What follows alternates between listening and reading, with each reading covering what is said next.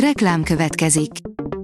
A műsort a Vodafone Podcast Pioneers sokszínű tartalmakat népszerűsítő programja támogatta, ami azért jó, mert ezzel hozzájárulnak ahhoz, hogy a felelős üzleti magatartásról szóló gondolatok, példák minél többekhez eljussanak.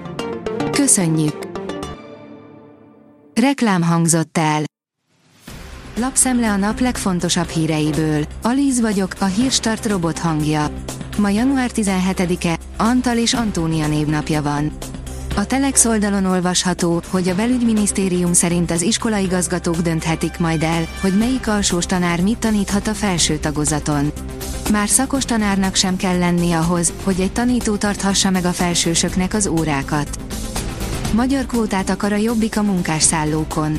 Azt kérik a kormánytól, csak olyan munkásszállók építését támogassa, ahol zömében magyarok laknak, áll a 24.hu cikkében. A jogszabályi káosz miatt képtelen helyzetbe kerültek a szakgimnáziumi érettségizők, írja a G7. Mintegy 70 középiskola több ezer tanulóját érinti a változás, az iskolák szó nélkül tudomásul vették a tanulóknak komoly nehézséget okozó, továbbtanulásukat sok esetben lehetetlenné tevő változást, ami az érettségire felkészítő tanároknak is nagy nehézséget okoz majd. Novák Katalin, Oroszország átlépte a Rubikont. A magyar államfő a Davoszi Világgazdasági Fórum panel beszélgetésén azt mondta, Ukrajnát továbbra is támogatni kell Oroszországgal szemben, és Magyarország a jövőben is ezt fogja tenni, írja a 444.hu. A privát bankár teszi fel a kérdést, vétó helyett vészfékkel szúrnák ki Orbán Viktor szemét Brüsszelben.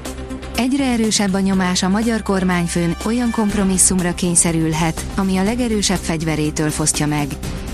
A Ford oldalon olvasható, hogy uniós pénzből futtatnánk fel a kínai autógyárat, az EU-nak is lesz ehhez egy-két szava.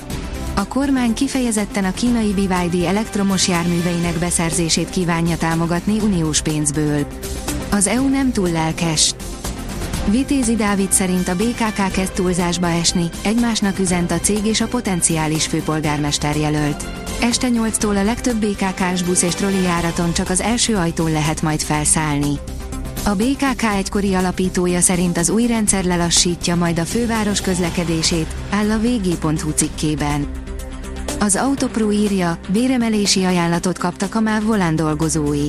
Átlagosan 16,8%-os bérfejlesztésnek felel meg a MÁV volán csoport munkavállalói számára tett ajánlat. 13 órás késés miatt csapták le a pilótát, írja a Noise. A sűrű köd miatt késett a Delhi-től Goába tartó vasárnapi repülő.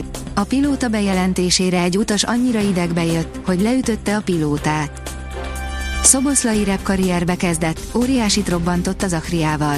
Megtörtént, amire mindenki várt, összeállt egy közös számra Magyarország két legfelkapottabb személye, áll a Magyar Hírlap cikkében. Furfangos módon száll le az amerikai kémrepülő, írja a vezes.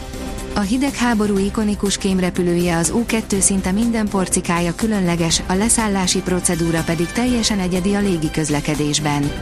Többek között kell hozzá egy jó erőben lévő autó is.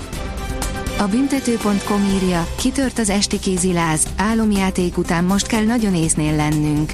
A magyar férfi válogatott elől-hátul erős, és remekül osztja meg a feladatokat, úgy szórta meg Izlandot az Európa-bajnokságon, hogy senki sem lőtt öt gólnál többet de éppen elégszer kiáltottuk ki korán, már a csoportmeccsek után favoritnak, így egyelőre maradjunk a következő ellenfélnél, amely óriási meglepetést okozott.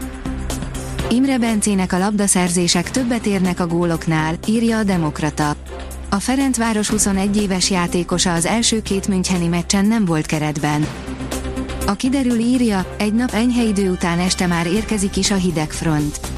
A szerdán átvonult melegfront után csütörtökön jelentősen emelkedik a hőmérséklet, de este már itt is van a hidegfront, ami visszahozza a telet. A Hírstart friss lapszemléjét hallotta.